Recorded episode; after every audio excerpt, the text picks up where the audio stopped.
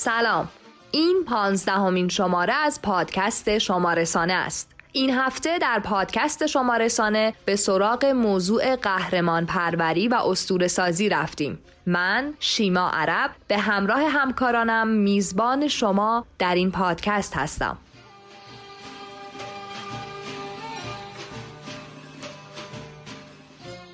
در آرشیو این شماره به سراغ اساتیر ایرانی و پارسی در طول تاریخ می رویم. استوره و افسانه های ایرانی ریشه آریایی دارد و باقی مانده اساتیر کهن ایرانی بیشتر به اوستا باز می گردد. کتابی که به دست موبدان حفظ شده.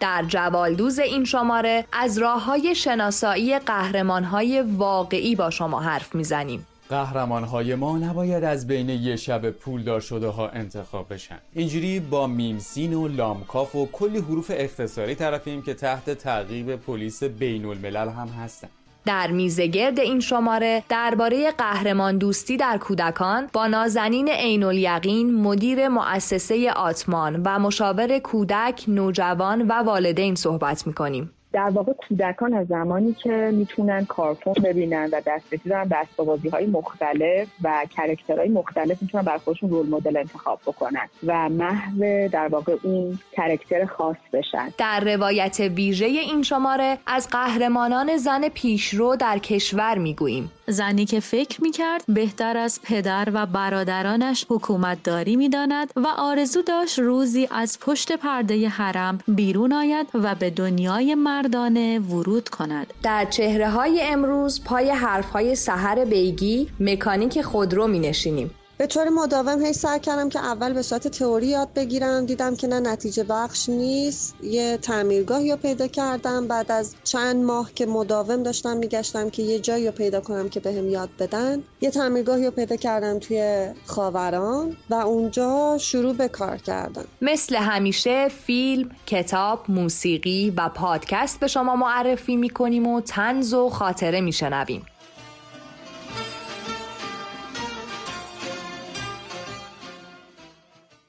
در چند خط امروز به سراغ کتاب بلبل نوشته کریستیان هانا رفتیم. داستانی درباره تلاش برای نجات مردم. چند خط رو با صدای کیانا سعیدیان بشنویم.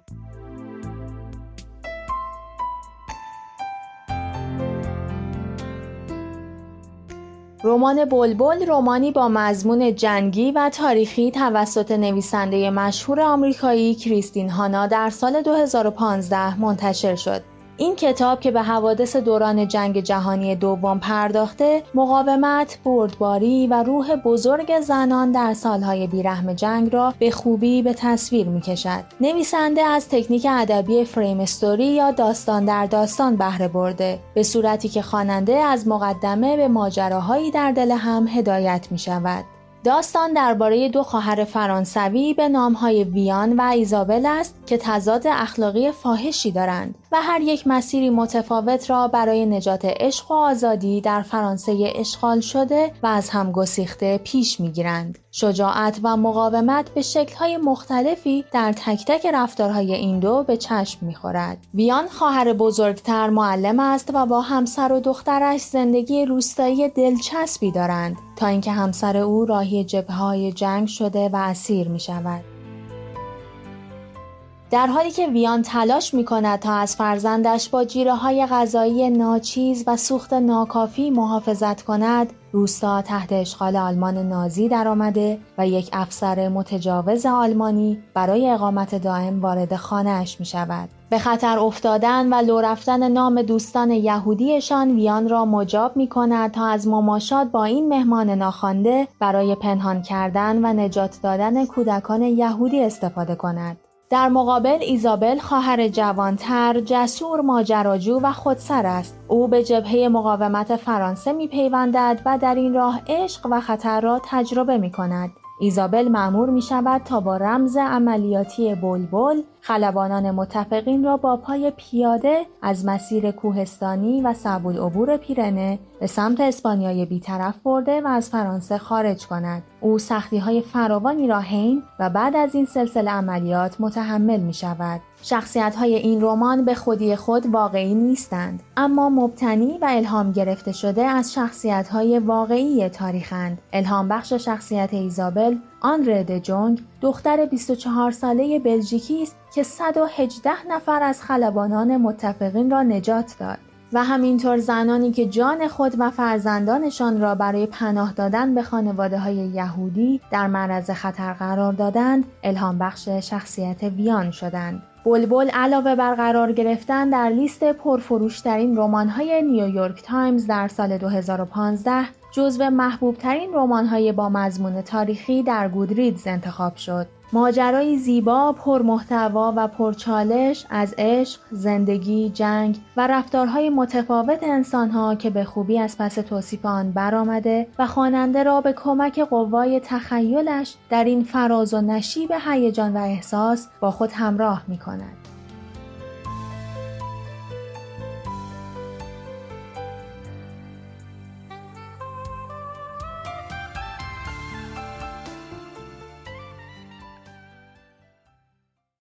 در خانش این هفته کامران خانزاده بخشایی از کتاب بلبل نوشته کریستیان هانا رو برامون خونده.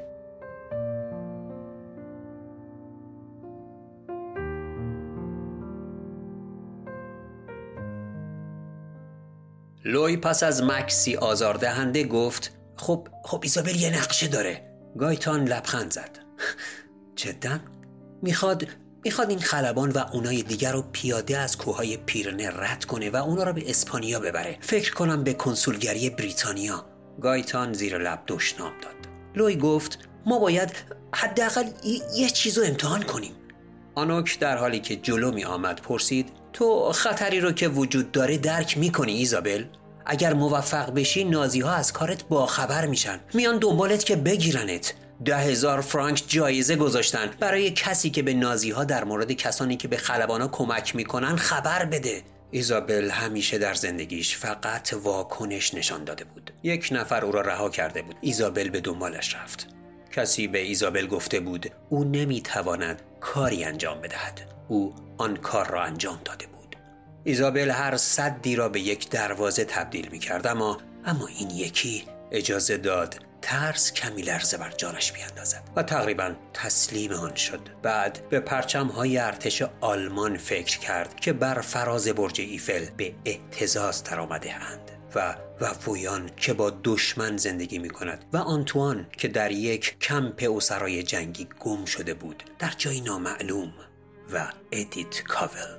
مسلما بعضی وقتها ایزابل هم احساس ترس کرده بود. او اجازه نمی‌داد ترس جلوی راهش را بگیرد. در بریتانیا به این ها احتیاج داشتند تا بمب‌های بیشتری روی ها بریزند. ایزابل رو کرد به خلبان و به زبان انگلیسی گفت شما بدن آماده و ورزیده ای دارید صدفان آیا می‌تونید در گذشتن از کوه خودتون خودتون رو به یه دختر برسونید؟ خلبان گفت می‌تونم. خصوصا یکی به خوشگلی شما خانم. اجازه نخواهم داد از جلوی چشمم دور بشید. ایزابل رو کرد به رفقایش. من این مرد رو می‌برم به کنسولگری سن سپاستیان. از اونجا دیگه این کار انگلیسی است که به خونه ببرنش. ایزابل مکالماتی که در سکوت اطرافش رد و بدل می‌شد را دید. نگرانی ها و سوال هایی که صدایی نداشتند. در این سکوت یک تصمیم گرفته شد. بعضی کارهای خطرناک را فقط باید انجام داد. همه کسانی که در این اتاق بودند این را می‌دانستند. لوی گفت برنامه ریزی برای این کار هفته ها طول خواهد کشید. شاید بیشتر. و رو کرد به گایتان. ما فورا به پول احتیاج داریم. با رابط خودت صحبت می‌کنی؟ گایتان سر تایید تکان داد. یک کلاه مشکی از روی میز کناری برداشت و سرش کرد. ایزابل نمی توانست نگاهش را از او بردارد. از دستش عصبانی بود. این را می‌دانست. حسش می کرد اما وقتی گایتان به طرفش آمد آن خشم خشک و محو شد. مثل قباری که زیر اشتیاق و علاقه شدید مانده بود. علاقه ای که خیلی بیشتر اهمیت داشت. نگاهشان به هم افتاد به هم گره خورد و بعد گایتان از کنار ایزابل رد شد. دستش را به طرف دستگیری در دراز کرد. رفت بیرون در پشت سرش بسته شد. آنوک گفت خب برنامه ریزی باید شروع کنیم.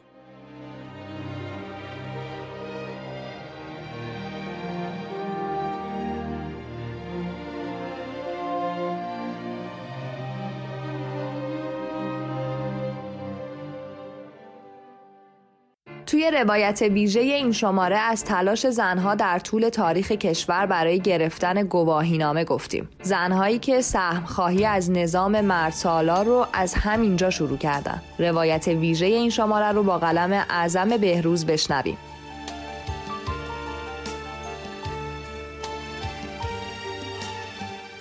سهم زنان چقدر است؟ هشتاد سال پیش شاید پرسیدن چنین سوالی یا حتی فکر کردن به آن مانند گاز زدن به میوه ممنوعه بود. مخصوصا وقتی به قول مردمان عهد قاجار پای اتول در میان باشد. ابزاری متعلق به دنیای مردان مردانی که زنانشان محبوس در خانه هایشان بودند. خانه هایی که دیوارهایش سه زر یا پنج زر ارتفاع داشت و تمام منفذ این خانه ها منحصر به یک در بود که آن هم توسط دربان محفوظ می شد. در زیر یک زنجیر اسارت و یک فشار غیرقابل محکومیت زنان اغلب سر و دست شکسته بعضی با صورت رنگ پریده برخی گرسنه و برهنه و در تمام شبانه روز منتظر و گریان این تصویری است که تاج و دختر ناصر شاه قاجار از زندگی زنان آن دوره ترسیم می کند. زنی که فکر می کرد بهتر از پدر و برادرانش حکومت داری می داند و آرزو داشت روزی از پشت پرده حرم بیرون آید و به دنیای مردانه ورود کند تا حرفش را بزند و استعدادش را به رخ کشد. سالها بعد آرزوهای تاج و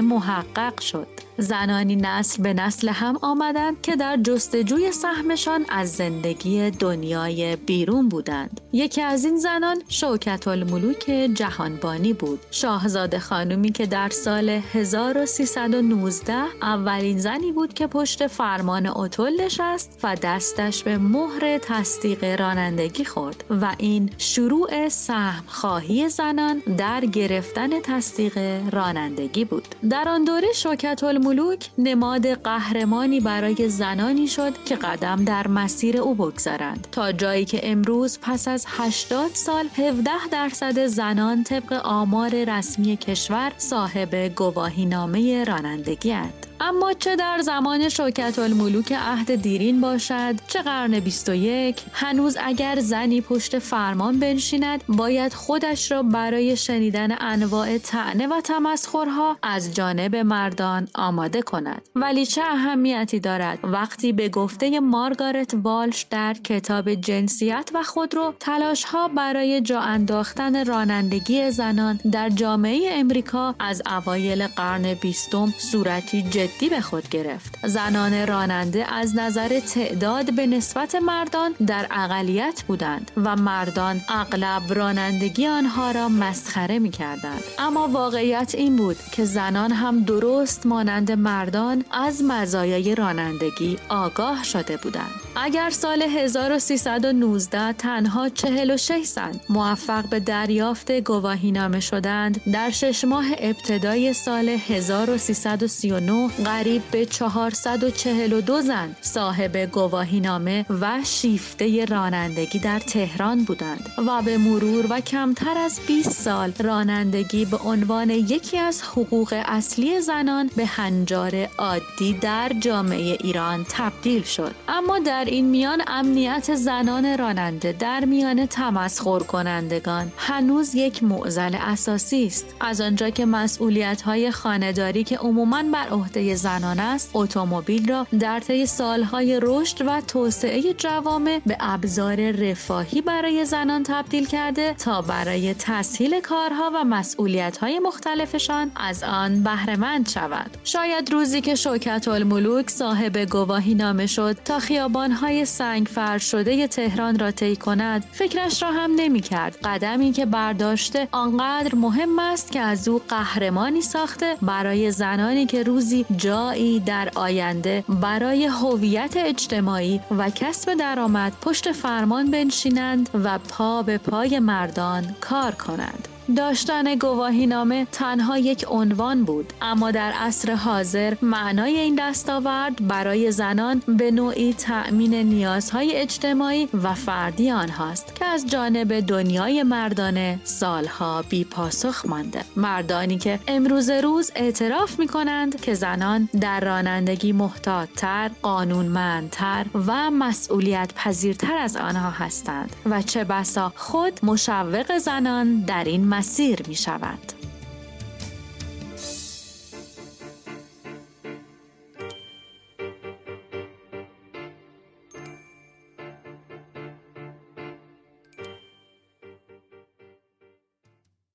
روزا همه ما بیشتر از برخورد با قهرمانای واقعی تو زندگیمون در معرض بمباران حضور قهرمانای یه شبه و جلی هستیم. جوالدوز رو با قلم مهدیسا سفری خواه و صدای محمد حسین رمضانی بشنویم.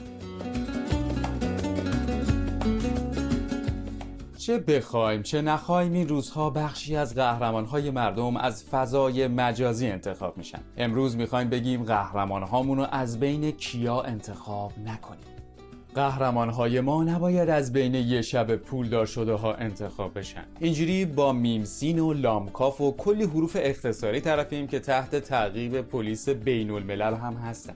یه شب پولدار شدن رویای خیلی است. اگه بهمون بر نمی‌خوره باید بگیم هیچ پکیج آموزشی برای یه شب پولدار شدن وجود نداره. مگه اینکه جزوه آموزشی اختلاسگرهای بزرگ بیاد دستم قهرمانهای ما نباید کودک آزار باشن کودک آزاری گاهی نادیده گرفتن حقوق اساسی کودکه. ما از کودک آزارها همیشه ابراز نفرت می‌کنیم اما چقدر حواسمون هست به اون بابایی که تو چهار سالگی به بچهش مکمل میخورونه تا six pack دار بشه و اون مادری که کلی لوازم آرایشی خطرناک میماله به صورت دختر پنج ساله‌ش که بلاگر آرایشی بشه. قهرمان ما نباید سندروم سیندرلا داشته باشه. یعنی منتظر باشه که با ازدواج با یه شاهزاده خوشبخت بشه. پس قهرمان هامونو از بین اونایی که تنها عامل پیشرفت تو زندگیشون ازدواجه. نه خودشون و تواناییاشون انتخاب نکنیم. یا اونی که همه عمر درجا زده و حالا جزوه چگونه مردان و زنان را جذب کنیم ارائه میده. اونم با میانگین سه طلاق در هفته. قهرمان هامونو از بین اونایی که اسپانسرها خونه هاشونو میکوبن و دوباره می‌سازن انتخاب نکنیم. بهشون این توهمو ندیم که خیلی باهوشن. تجربه ثابت کرده که باورشون میشه. و ما هم باورمون میشه چون اسپانسر نداریم حتما یه مشکل ریشه ای داریم. قهرمان هامونو از برندگان سایت های شرط بندی، قراقاتی خورا، تیسترهای تقلبی و اونایی که سی ثانیه روی حرفای پستشون وای نمیستن انتخاب نکنید. چرا؟ چون وقتی واریزی هاشون دیر بشه حرف هاشون هم عوض میشه. قهرمان هامونو از اونایی انتخاب کنیم که در عین محدودیت تونستن موفق باشن از اونایی که باید بشناسیمشون از اونایی که هر روز رنگ عوض نمی‌کنن از اونایی که بنده جیب کسی نیستن. قهرمان هامونو از بین کسایی انتخاب کنیم که رومون بشه به چهار نفر معرفیشون کنیم. قهرمان ما می‌تونه همونی باشه که به دل آتش زد همونی که پلاسکو روی سرش آوار شد و عقب نکشید. همونی که با دلار 26 تومنی. سه شیفت کار کرد تا دخترش رو بفرسته خونه بخت. قهرمان ما می‌تونه نزدیکترین آدمی باشه که کنارمون نشسته و صدای نفسهاشو میشنویم قهرمان ما قرار نیست همیشه از میون هشتگ ها و ترند های داغ انتخاب بشه. گاهی قهرمان ما همین حوالیه و فقط باید ببینیمش.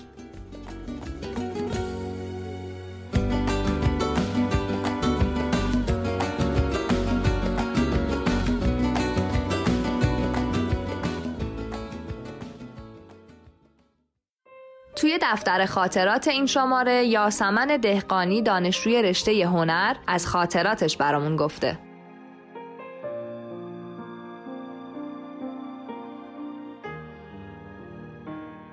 به نام آفریننده خوبی ها یاسمن دهقانی هستم. دانشجوی رشته هنر.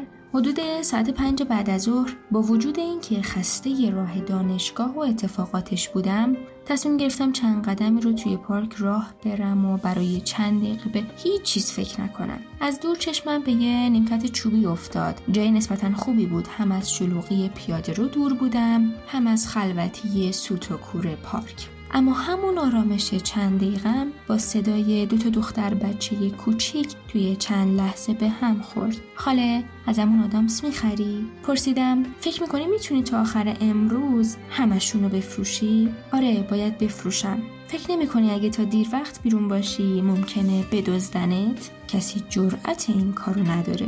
عجیبه. کی این جسارت رو یادش داده بود؟ دوباره پرسیدم. آدامس فروختن رو دوست داری؟ آره قشنگه. نمی‌دونم چرا ولی نمی‌تونستم بعضی از جواباشون رو باور کنم. بعد از پرسیدن این سوالا احساس کردم که راحت تر می‌تونه با هم صحبت کنه و خوشحال بود از انرژی مثبتی که حرفان بهش می‌داد. من مدام سوال می‌کردم و اونم مثل کسی که واقعا دوست داشت بشنوه و جواب بده جواب می‌داد. اما سعی کردم چند دقیقه سکوت کنم تا ببینم چیزی از سوالای توی ذهنشو می‌تونه با هم در میون بذاره یا نه و بعد از چند دقیقه خاله تو کارت چیه؟ من هنرمندم یعنی نقاشی می‌کشی؟ من نقاش نیستم اما چون تصورش از هنرمند این کلمه بود تاییدش کردم آره نقاشی می‌کشم سعی می‌کنم هر چیزی که ناراحتم می‌کنه رو اونطور که خوشحالم می‌کنه بکشم تو دوست داری چی کاره بشی؟ من می‌خوام وکیل بشم. چقدر خوب باری کلا. اگه وکیل بشی جهان پر میشه از عدالت. چقدر دیگه باید برم مدرسه تا به هم بگن وکیل خانم خواهر کوچیکش سری جواب داد. ده تای دیگه. نمی‌دونم چرا اما سری حرفش رو قطع کردم و گفتم نه شاید 20 تای دیگه. شاید سی تا شایدم بیشتر. پرسید اگه سی تای دیگه برم مدرسه به هم میگن خانم وکیل تر خیلی حرفای قشنگ و خندهداری می‌زد و منم جواب خندهداری بهش دادم. اگه تلاشتو بکنی سی تای دیگه مدرستم تموم بشه شاید با یه آقای وکیلترم ازدواج بکنی و زندگی خیلی قشنگی داشته باشی.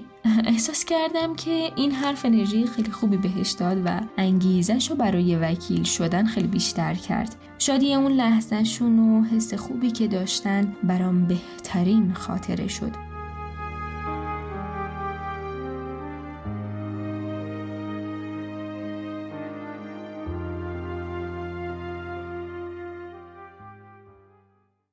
فکر می‌کنین توهم قهرمان بودن بعضی از مدیران دقیقا از کجا نشأت می‌گیره؟ آیتم تنز بیگانه در خانه رو با اجرای مهدیسا سفری خواه و محمد حسین رمزانی بشنویم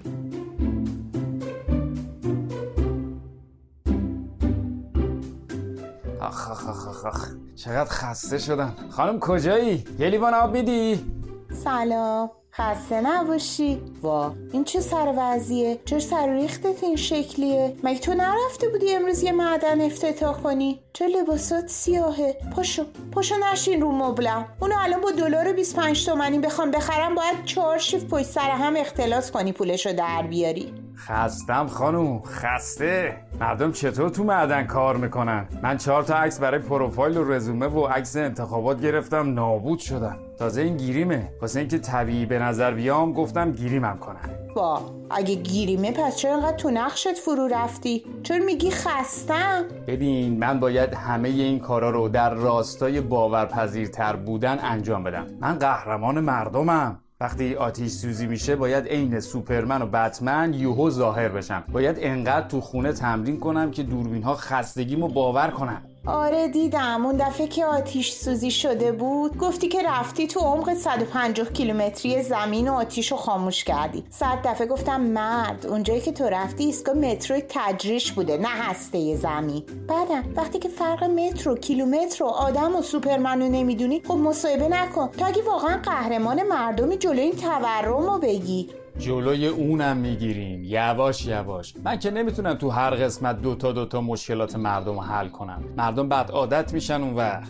الان چهار تا از کارهای مفیدی که در طول این پنج سال برشو انجام دادی و با رسم شکل توضیح بده. زلزله که اومد من کنار مردم بودم. شماره کارت دادم. براشون با پول خودشون کانکس ساختم. بعد واسه اینکه به جای ماهی دادن بهشون ماهیگیری یاد بدم از کانکسشون انداختمشون بیرون که روی پای خودشون بیستن. سیل که اومد بهشون گفتم نرید بیرون سیله. یا اگه میرید بیرون دست همدیگه رو بگیرین. زانوهاتون رو خم کنین و با اتحاد جلوی سیل بیستین. من استراتژی مقابله با سیل و یاد این مردم دادم. آره همین متدی که تو یادشون دادی و اتحادیه اروپا کپی رایتش رو خرید که دیگه حتی بهش فکرم نکنی. چه برسه به اینکه رسانه ایش کنی. کرونا که اومد گفتم کار کنن سیستم ایمنی بدنشون قوی بشه. خودم کرونا گرفتم اما بازم رفتم سر کار. چه سر کاری؟ رفتی ورزشگاه افتتاح کنی صد هزار نفر رو یه جا مریض کردی. بس که با همه رو بوسی کردی. می‌خواستی پس فردا دوره بیفتن و بگن دکتر خودشو از جنس مردم نمی‌دونه و خودشو می‌گیره. اونم دم انتخابات که ما به این مردم احتیاج داریم. خب آخه بعدش کل دنیا گفتن تو باعث شویه کرونا شدی. البته ما این حرف فقط از زبون شما و فک و فامیلات شنیدیم وگرنه این مردم قدر قهرماناشون رو می‌دونن. آره دیدم. آخرین بار کلید فدراسیون رو ده تا وزارت خونه رو عوض کردن که دیگه پاتو نذاری اونجا. همه این کارا به خاطر خودم بود. خودت که دیدی دکترها برام استرس و ممنوع کرده بودن. اونا هم برای اینکه منو تو اوج از دست ندن گفتن دیگه نیام سر کار. ولی من کم نیاوردم و طرح سفرهای استانی رو شروع کردم. چرا؟ چون یه قهرمان همیشه حواسش به مردمش هست. کدوم دکتر؟ کدوم کار؟ راندمان بچه دو ساله خواهر من از وقتی از پوشک گرفتنش از تو بیشتره. بسه که خودت هم باورت شده داری کار می‌کنی یا؟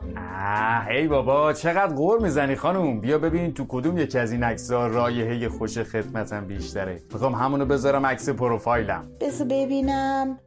این نه اینم نه. آها همین خوبه.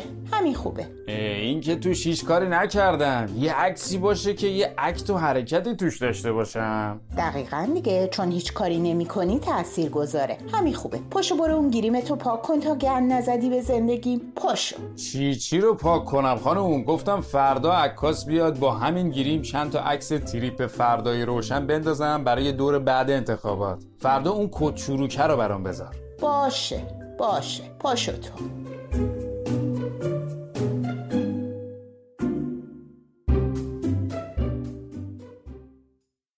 بچه ها از چه سنی برای زندگیشون یک یا چند تا قهرمان انتخاب می‌کنن؟ چرا بچه ها تمام تلاششون رو می‌کنن که مثل اون قهرمانا باشن و مثل اونا رفتار کنن؟ پدر و مادر و دیگران باید چه واکنشی به بچه ای نشون بدن که خودشو غرق یه شخصیت کارتونی کرده؟ آیا باید نگران بچه هامون بشیم؟ به گفتگوی نازنین عین الیقین و مجید احمدی نیا توی میزگرد این شماره گوش کنین تا جواب بخشی از این سوالات رو بگیرید.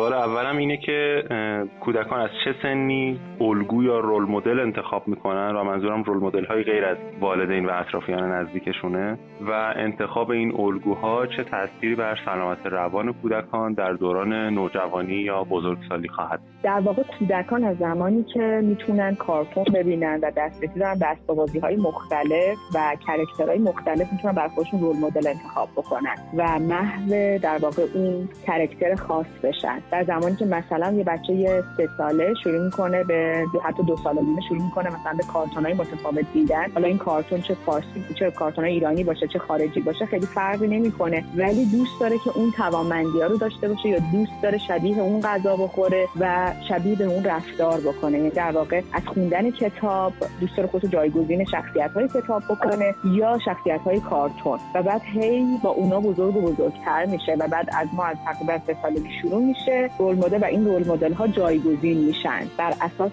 سن بچه یا بعضی اصلا میمونن با بچه تا بزرگسالی. و این خیلی مهمه که در واقع ما به عنوان پدر و مادر و مراقبین اصلی چه رفتاری می‌کنیم و چقدر محیط رو فراهم می‌کنیم که بچه ها روی این رول مدل ها بمونن یا نه. اصلا در واقع خیلی رفتاری داریم که می‌خوایم متوقف بشن و اصلا کلا حذف می‌کنیم ماجرا رو. ولی در همه جای دنیا این یه رفتار عادی هستش که بچه بخواد همزاد پنداری بکنه با اون شخصیتی که به نظر شخصیت جذابی یا قدرتمندی ابرقدرت یا توانایی های ویژه‌ای داره یا حتی زیباه.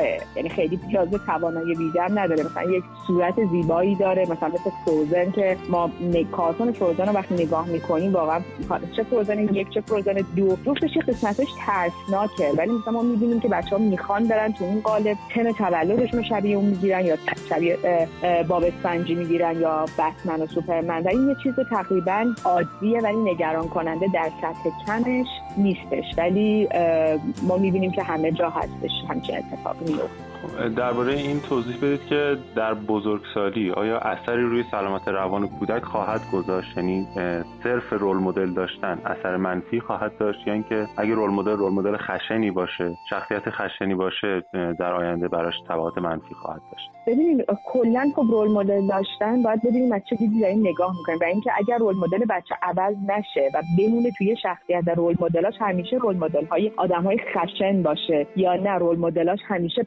پرنسس باشه یه خود خطرناکه. چون می‌خواد که زندگیشو شبیه به اونا انجام بده دیگه. یا اینکه role model که آدمی باشه که قدرتمند باشه مثلا دست به هر چیزی می‌زنه مثلا یه اتفاق عجیب بیفته و به مدل خودش بشه. اینا قطعا خطرناکه و اینکه اصلا بیش از حد تو یک در واقع تو یک شخصیت محو شدن هم نگران کننده است. ما باید حتما اقدامی انجام بدیم و کمک بگیریم از مشاور روانشناس که چرا این انقدر مونده. ولی واقعیتش نه. اگر که مثلا بچه کارتون موانا می‌بینه و مثلا من دارم کیسی که میاد سر کلاس با لباس موانا میشینه و میگه من موانا هم اینی نداره. حالا تا مثلا یه جلسه دو جلسه تو یک بازی زمانی ایرادی نداره. ولی اگر که مثلا تو دو سال دیگه هم تو این موضوع بمونه خب نگران کننده است. یا حتی کنه که من می‌تونم که مثل سوپرمن یا بتمن این قدرت رو داشته باشم و از اون بالا مثلا خودم پرت کنم پایین و هیچ اتفاقی برام نیفته و بچه این کار رو انجام بده. یعنی در واقع وظیفه مراقبین اصلی و پدر و مادر اینه که ما با واقعیت بچه رو آشنا کنیم و بهش بگیم ببین این یه مثلا super hero خب و خوبه که ما کارتونش رو ببینیم. ولی ما نمی‌تونیم شبیه این باشیم. ما یه سری قدرت داریم ولی تو از این خوشت میاد می‌تونی باشی. و خیلی دیگه فضا دادن به بچه به سلامت روان بچه. آسیب می‌زنه در آینده چون خودش رو واقعا شبیه اون می‌دونه. و خیلی هم یهویی قطع کردن حق نداری لباسش بپوشی. اصلا اینجوری نیست. اون هم دوباره آسیب می‌زنه. یعنی در واقع ما باید بگیم که باشه این اتفاق طبیعیه که داره توی روند رشد بچه من اتفاق میفته و من چجوری می‌تونم role model هایی که بر اساس ارزش های خانوادگی منه و بر اساس فرهنگ منه به بچه معرفی کنم؟ و بعد از اون بچه خودش انتخاب بکنه. حالا به مرور زمان رول مدل ها عوض میشه. و ما داریم توی کشور خودمون رول مدل های خیلی خوبی که می‌تونیم بچه ها رو باشون آشنا بکنیم و بچه ها اصلا یاد بگیرن که چی هست. ولی اگر میگم نه از این برای بوم باید بیفتیم نه از اون برای بوم. حد وسط رو بریم و بذاریم بچه با روند رشدش بره بالا. در غیر صورت قطعا سلامت روانش به خطر میفته سوال دوم من رو هم یه جورایی پاسخ دادین توی بخش اول. سوال این بود که خانواده ها از کی باید نگران بشن؟ اینجور که شما گفتید خیلی جای نگرانی پس وجود نداره مگر اینکه این روندش خیلی طولانی بشه و بچه توی یک رول مدل باقی بمونه. حالا درباره یه, یه جای نگرانی دیگه هم داره ببخشید بس حرف که منم با بچه خیلی غرق بشم. یعنی بازم از این برای بوم افتادنه. منم یهویی مثلا برم موهامو آبی کنم به خاطر که بشم شبیه الفا یا منم بگم که آره منم سوپر منم قدرت اونو دارم. به درصد که رفتار عادی باهاش نشون دادن و همراهی کردن توی بازی آره مثلا باید که ببین تو لباست لباس منه لباست لباس بتمنه. تو بتمن نیستی خب؟ و یه جایی تو بازی می‌تونیم بگیم خب تو می‌خوای بتمن باشی بتمن باش. ولی نذاریم تو زندگی عادی بخواد اینو وارد کنه و منم به عنوان پدر مادر همراه کنم و بگم آره آره تو همینی.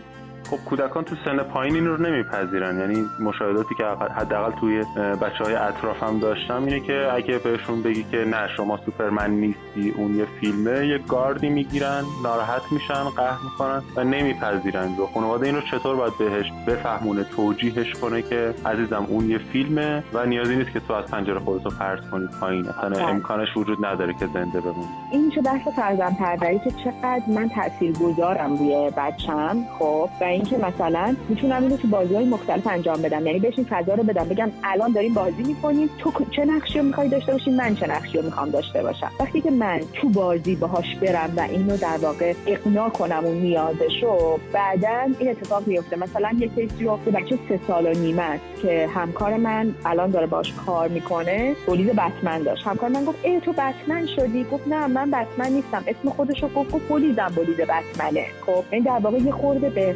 خودباوری بچه هم برمیگرده که من اینم الان میرم تو نقش این و این بحث فرزند پروریه و اگر مقاومت کرد بگیم خب الان دوست داری که مثلا بتمن باشی خب بیا با هم الان بازی بتمن بکنیم. بعدش بشو مثلا علی بعدش بشو مثلا بیکان و اگرم مثلا حتی من تو کلاس دارم یا میگه اسم من اینه. خب من میگم خب دلت می‌خواد که من اینو این جلسه تو کلاس صدات بکنم. میگه آره. میگم باشه. اون جلسه صداش میگم جلسه بعد میگه نه من که گفتم. میگم خب مال اون جلسه بود. یعنی من یه ذره با بچه همراهی می‌کنم. جلوش وای نمیستم. ولی به مرور زمان بهش آموزش میدم که ببین این دو تا دو تا دنیای متفاوته. ما یه موقعهایی تو اون دنیا با هم دیگه بازی می‌کنیم. ولی دنیای واقعی نیست. و برای بچه‌م توضیح میدیم که ببین این فیلمه. حتی شده پشت صحنه فیلمم نشون بدیم که بدون اون از اون بالا میفته هزار تا چیز اون پایین هست. اگه فیلمشه. اگه کارتونش هم هست که برای توضیح میدیم که خب اینا کارتونه. ولی می‌دونم متوجه میشم نظر شما رو. به مرور زمان با مقاومت و مخالفت نکردن بچه ها آروم آروم همراه میشن با خانواده. به شرطی که ما بلد باشیم که با بچه همدلی بکنیم و بچه یاد بگیره که من در مقابلش نیستم و من در کنارشم و با همدیگه از اون رول مدل لذت می‌بریم.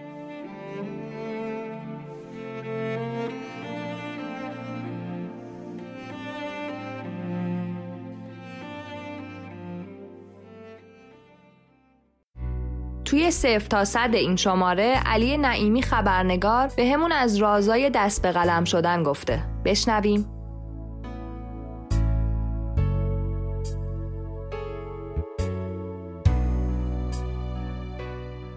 باید از یک جای شروع کرد. آنهایی که فکر می‌کنن باید بنویسند و ننوشتنشان جفا در حق قلم است باید روزی قلم را بردارند. باید از مطلبی و نوشته ای شروع کنند. از دنیایی صحبت کنند که تا پیش از آن تنها تصورش می‌کردند. نوشتن عینیت میبخشد به هر آنچه در ذهن دارید. مانند زایش به هنگام تحمل رنج و درد فارغ شدن است. لذت نقاهت بعد از بیماری را تنها کسی می‌فهمد که رنج های ناشی از درد تا پای از پا درآوردنش پیش می رود.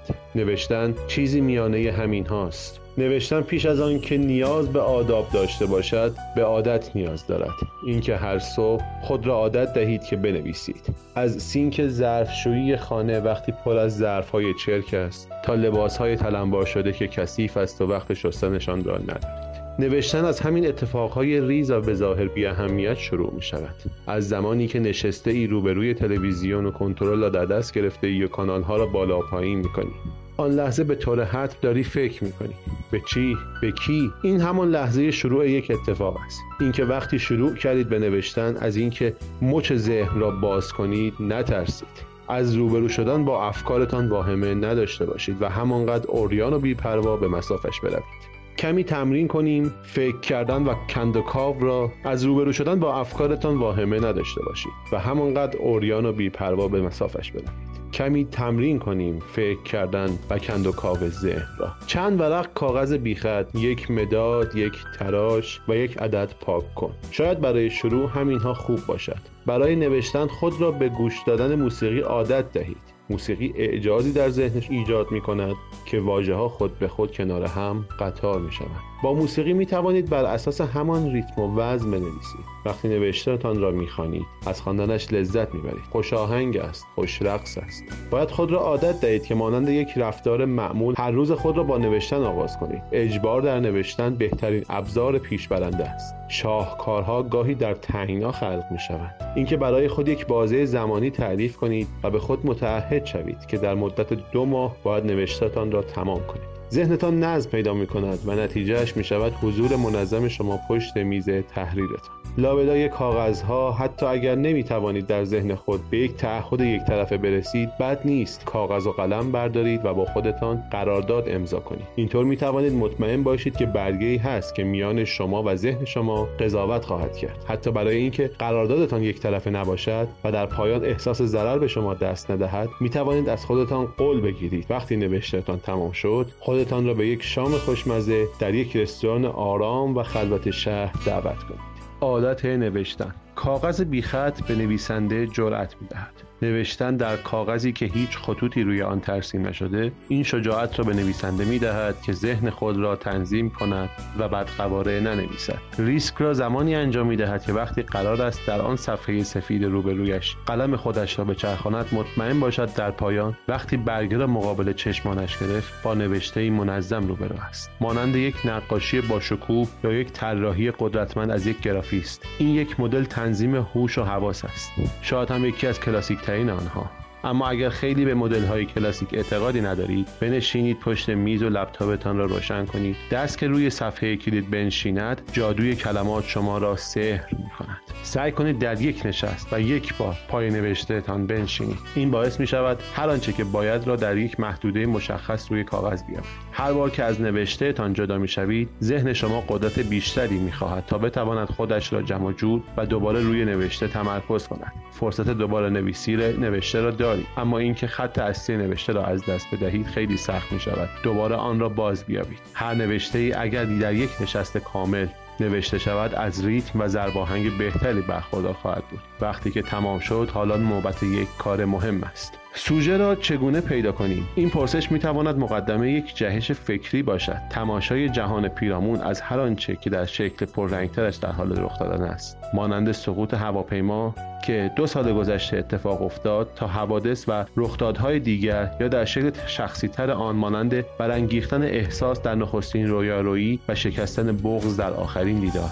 اخبار جراید و هر آنچه از رادیو و تلویزیون می‌بینید و میشنوید می‌تواند مقدمه یک اتفاق باشد. مانند همان صبح روز بارانی پایتخت که همسر جوان یکی از سرنشین های هواپیما منتظر آمدن همسرش از مأموریت یاسوج است و به ناگاه همه آنچه که تا امروز و برای فردایشان در ذهن ساخته روی سرش خراب می شود نوشتن تجربه کردن تمامی حس های مشابه همین چیزی است که نوشته شد. تجربه کردن در خلع در موجودیتی که اثبات نشده و باید خلق شود.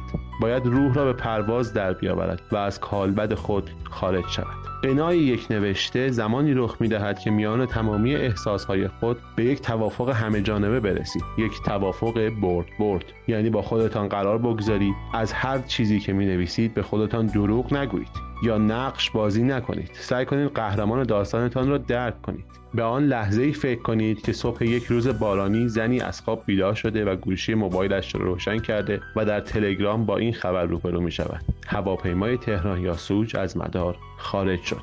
دیگر بقیهش خودش می آید پس از مشاهده اطراف و هر آنچه که فکر می کنید به خلق یک اتفاق کمک می کند باید این را یاد بگیرید که فرق بین موقعیت را در یک داستان با یک اتفاق معمولی باید متوجه شوید. یعنی بدانید هر داستانی برای تعریف کردن جذاب نیست. برای خواننده مهم نیست. شما صبح زود که از خواب بیدار شدید هنوز سپیده صبح نزده بود و شما باید توی صف نان می ایستادید تا صبحانه بخورید. آن بخشی از این اتفاق برای خواننده جذاب است که در ذات خود دارای یک کنش فردی یا عمومی باشد. یعنی شما وقتی از خواب بیدار شدید همسرتان را رو روی کاناپه مقابل تلویزیون دیدید که در سایه روشن نور تلویزیون و بر های آن نشسته و به نقطه نامعلوم خیره مانده است. این برای خواننده جذاب است که بداند چه اتفاقی منجر به این همه ناراحتی در همسرتان شده است. درام گاهی در همین اتفاقهای بظاهر کوچک شکل می‌گیرد. گره داستان باید درست در جایی قرار بگیرد که طرح یک پرسش ذهن خواننده را قلقلک می‌دهد. مثال سینماییش می شود فیلم جدایی نادر از سیمی.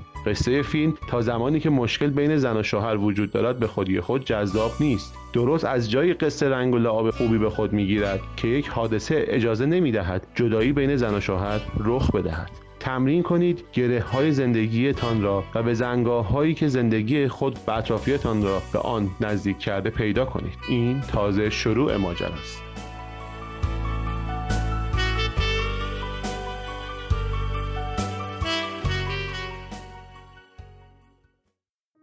بعضی وقتا باید اسامی کهن رو از دل خاک بیرون بیاریم و از اسم و رسمشون بگیم. آرشیو این شماره درباره اساتیر ایرانی و پارسیه که به قلم ماعده کرامتی و با صدای فرید متین میشنوینش.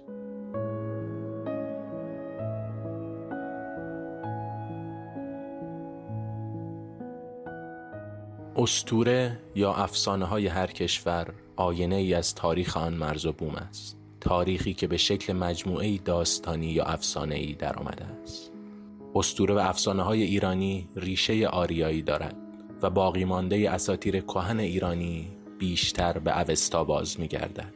کتابی که به دست موبدان حفظ شده اکثر ما ایرانیان با شنیدن نام استوره به یاد شاهنامه فردوسی می افتیم.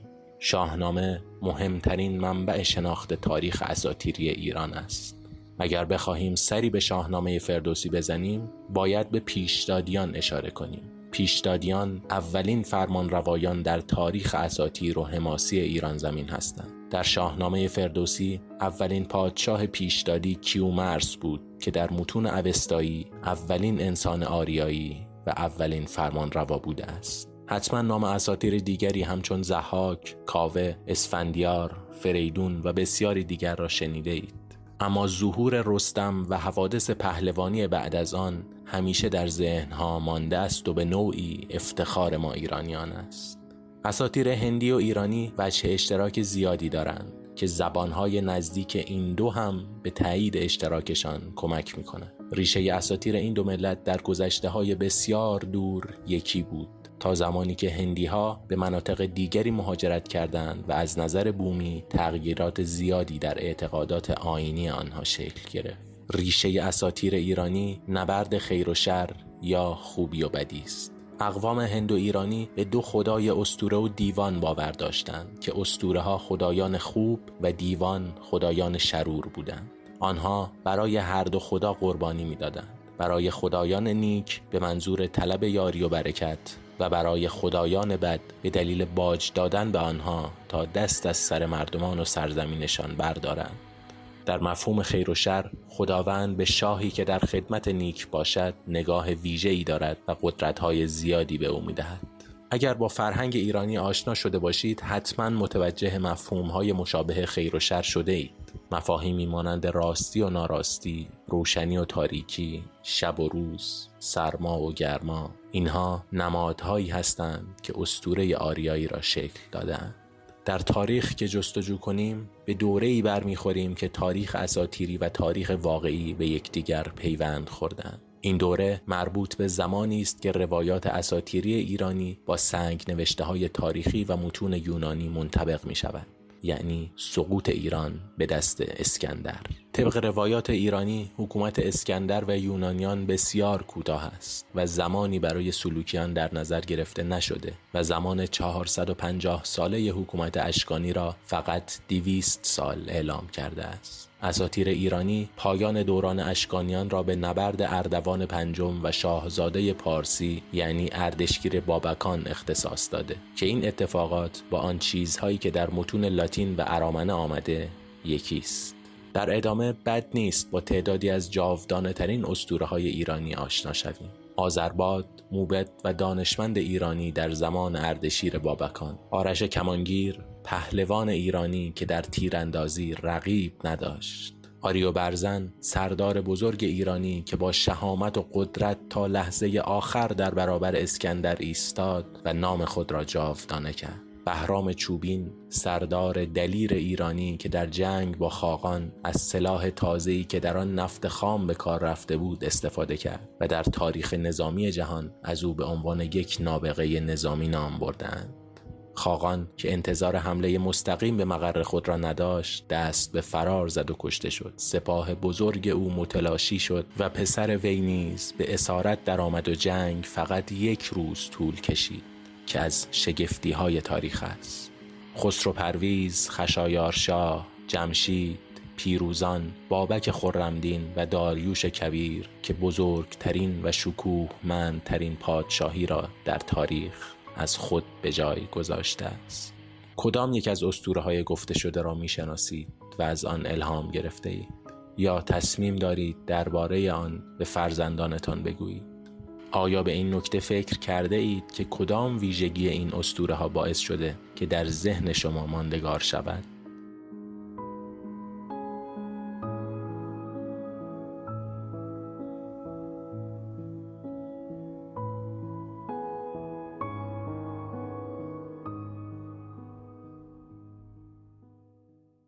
چهره ها داستان تلاش آدما برای گره خوردن به رویاهاشون و تبدیل اونا به واقعیته. تو چهره های این شماره سهر بیگی از دوندگیهاش برامون گفته. اون حالا یه مکانیک خوشنام خودروه.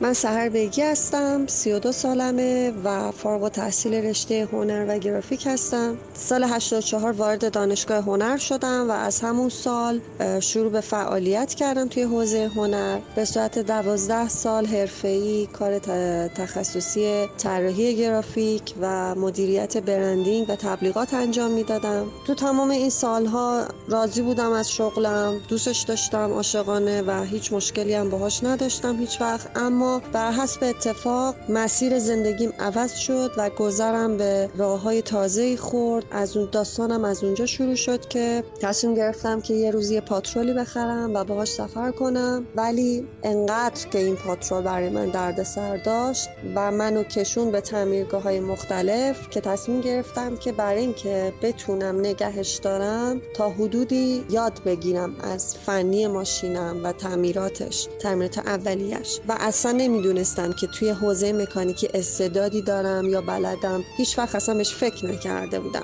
به طور مداوم هی سعی کردم که اول به صورت تئوری یاد بگیرم. دیدم که نه نتیجه بخش نیست. یه تعمیرگاه یا پیدا کردم. بعد از چند ماه که مداوم داشتم میگشتم که یه جایی رو پیدا کنم که بهم به یاد بدن. یه تعمیرگاه یا پیدا کردم توی خاوران و اونجا شروع به کار کردم. اولش با این دید شروع شد که فقط ماشین خودم رو تعمیر کنم و یاد بگیرم. اما بعدش که وارد تعمیرگاه شدم و متوجه استعدادی که توی این شاخه وجود داره شدم توی خودم پیدا کردم این استعداد فهمیدم که دیگه قانع نیستم به اینکه فقط تعمیرات ماشین خودم یاد بگیرم.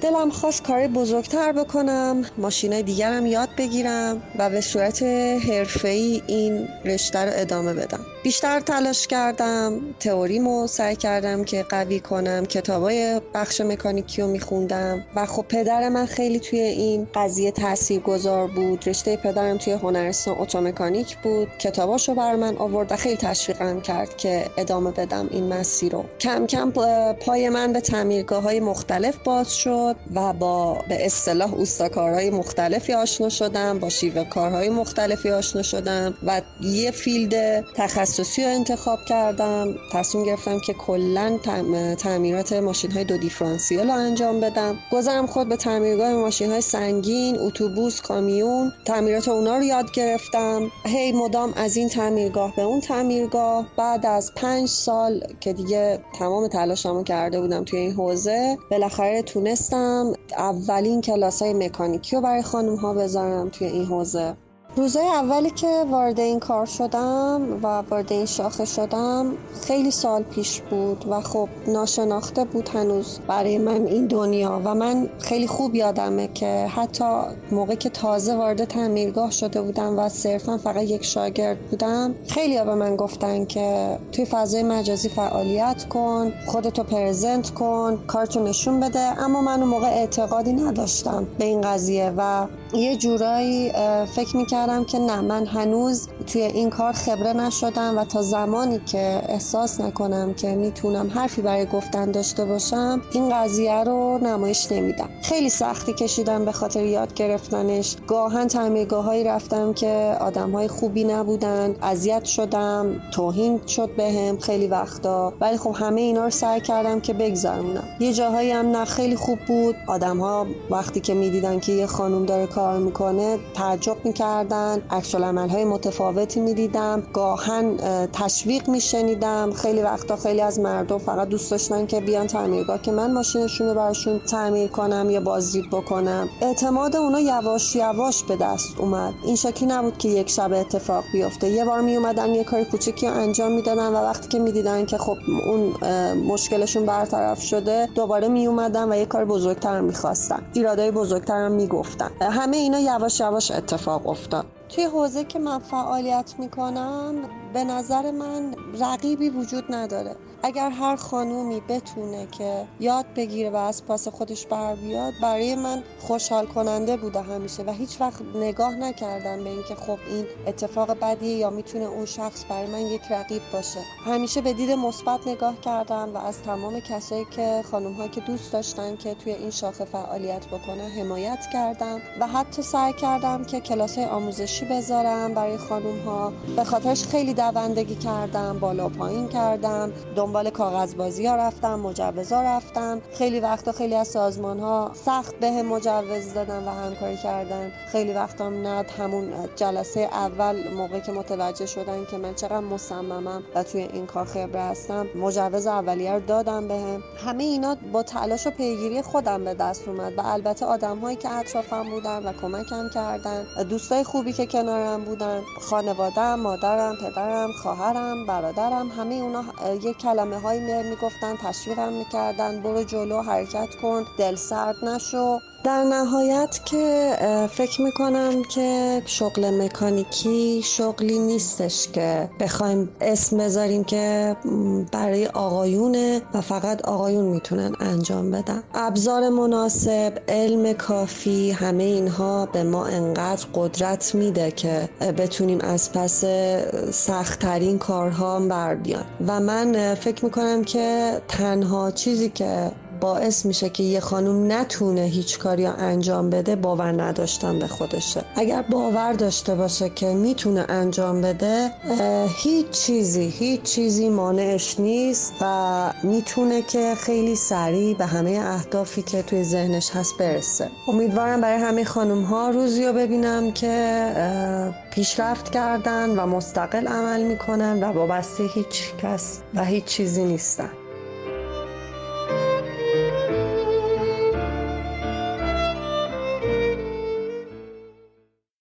بدن مسیح به کارگردانی یان کوماسا فیلمی درباره رویارویی با طبعات یک گناهه. نیو فولدر این شماره رو با صدای پریسا ایرانی بشنوید.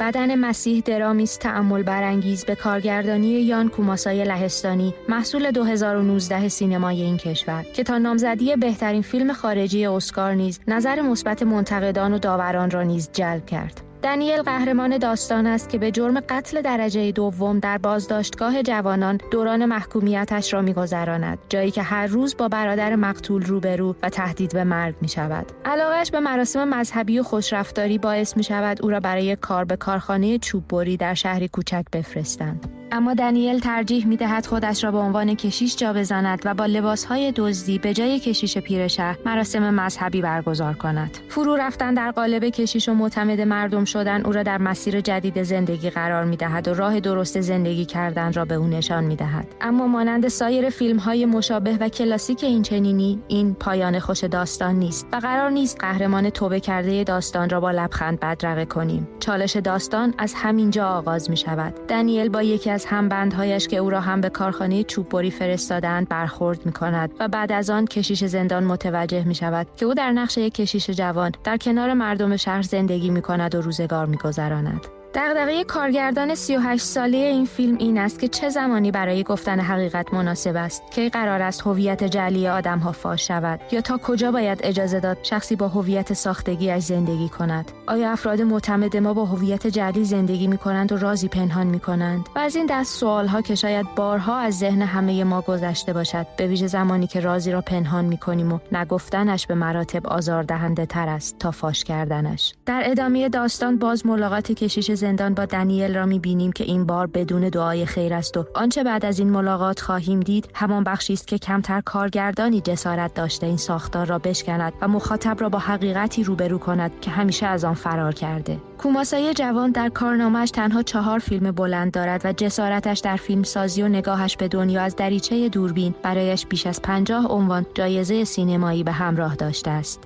بدن مسیح را در لیست فیلم هایی که قرار است همین روزها ببینید قرار دهید و درباره آن فکر کنید. درباره نگه داشتن رازهایی که هیچ وقت جرأت فاش کردنشان را نداشتید.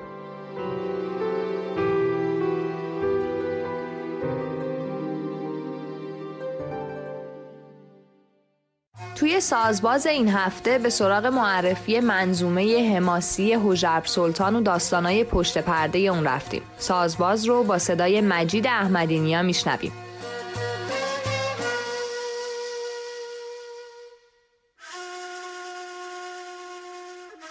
در این هفته با حماسه از سرزمین مازندران آشنا میشیم.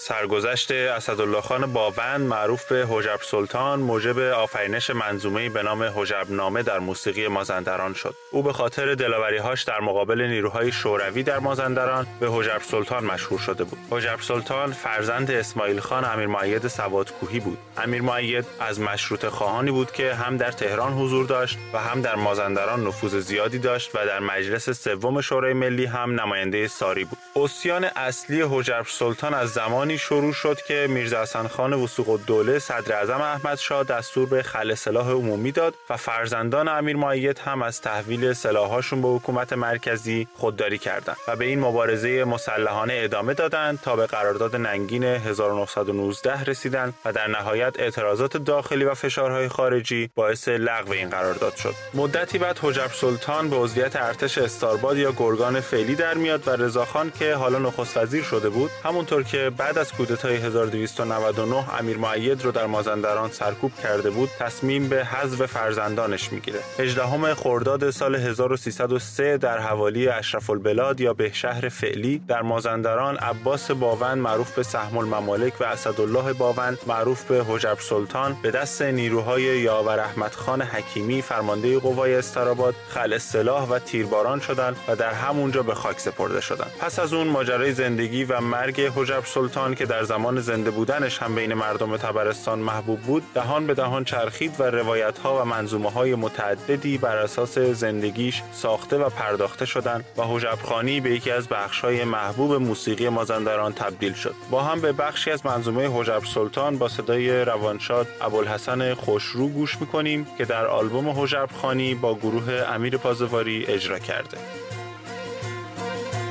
تا پسر داشت و امیر تامون سهم الممالک و رئیس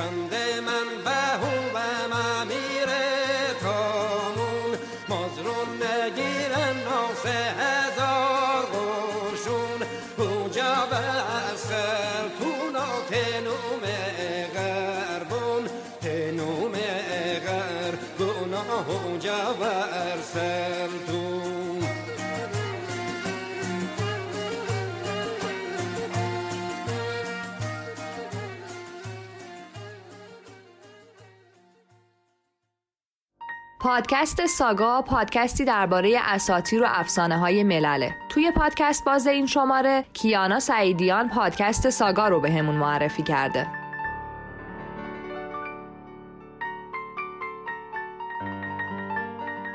خدای خدایان در اساطیر یونان باستان. چهار حرفی یه واوشم در اومده. اگر شما هم مثل من وقتی با این سوال مواجه میشید یه لبخند فکورانه ای می‌زنید و دست به گوشی میشید تا سرچ کنید. و اگر هفته بعدش باز ازتون بپرسن زئوس کی بود یا چی بود هیچی یادتون نمیاد احتمالا به این فکر می‌کنید که اینا مطالب جالبی هن. ولی از کجا میشه به صورت مختصر مفیدی اینا رو بخونیم یا راجع بهشون بدونیم؟ پادکست ساگا. حسین رضوی با پادکست ساگا اومده تا اساطیر افسانه ها و داستان های دور رو به زبون امروزی بگه. داستان هایی که ممکنه بعضیاشون رو بشناسید و دوست داشته باشید بیشتر باهاشون آشنا بشید ممکنم هست بعضیاشون رو برای اولین بار بشنوید. از دنیای اساطیر یونان و زئوس تا قصه های هانس کریستیان اندرسون و برادران گریم توی دل اروپا تا قصه های پادشاهان و جنگجویان چین و ژاپن. چرا باید اسطوره بخونیم؟ حسین رضوی میگه که اساطیر و افسانه ها نه فقط قصه هایی بودن که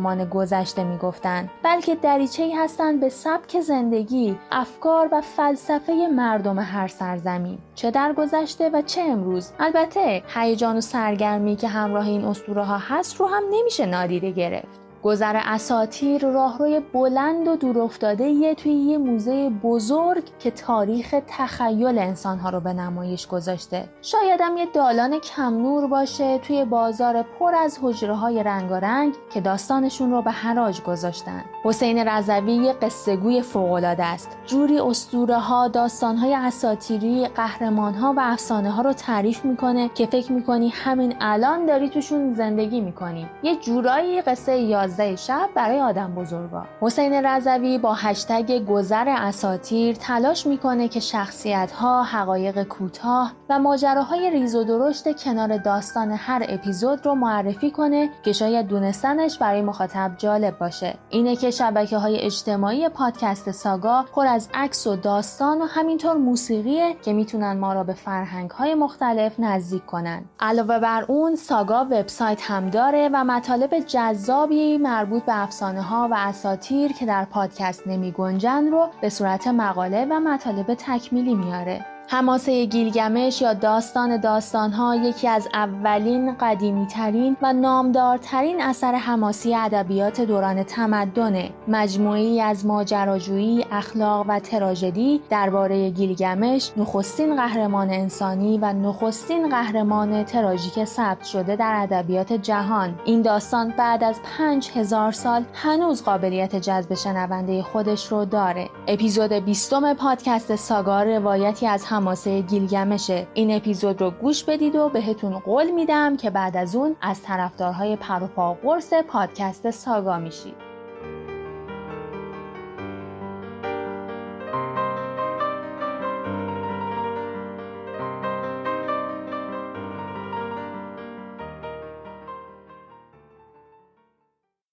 همه قهرمانا در طول تاریخ انگار یه رسالت بزرگ دارن و اونم امید دادنه. وقتی که همه راهها به بنبست می‌خوره انگار مردم کنار می‌کشن تا قهرمانا کارو تموم کنن. تو همه این سالا آدمای زیادی تو گوشمون گفتن که شاید ما قهرمان بعدی باشیم. اما خیلی آمون هنوز این پیشگویی رو باور نکردیم.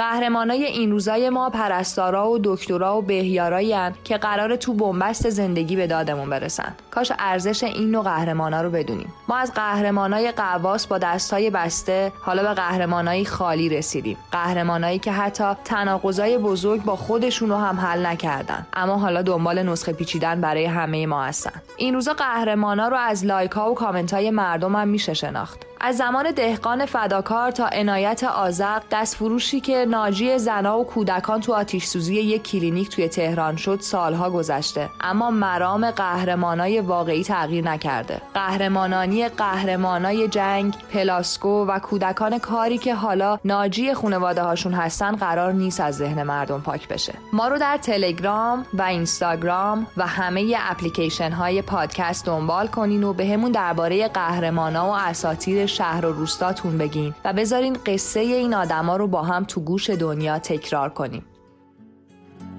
بی سر و سامان تو شد شانه سر خورده من. رنگ بزن بر لب این خنده دل مرده من. ساکت تنهای من حرف بزن با شب من.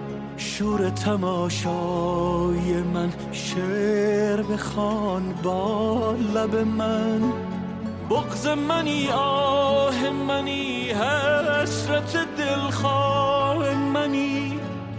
دوری و دلتنگ تو هم زخمی و همراه منی. من غم پنهان تو هم حال پریشان تو هم. پلک بزن تا بپرم مستی چشمان تو هم جان من و جهان من فقط تو هستی. قرار بی زمان من فقط تو هستی. شروع ناگهان من فقط تو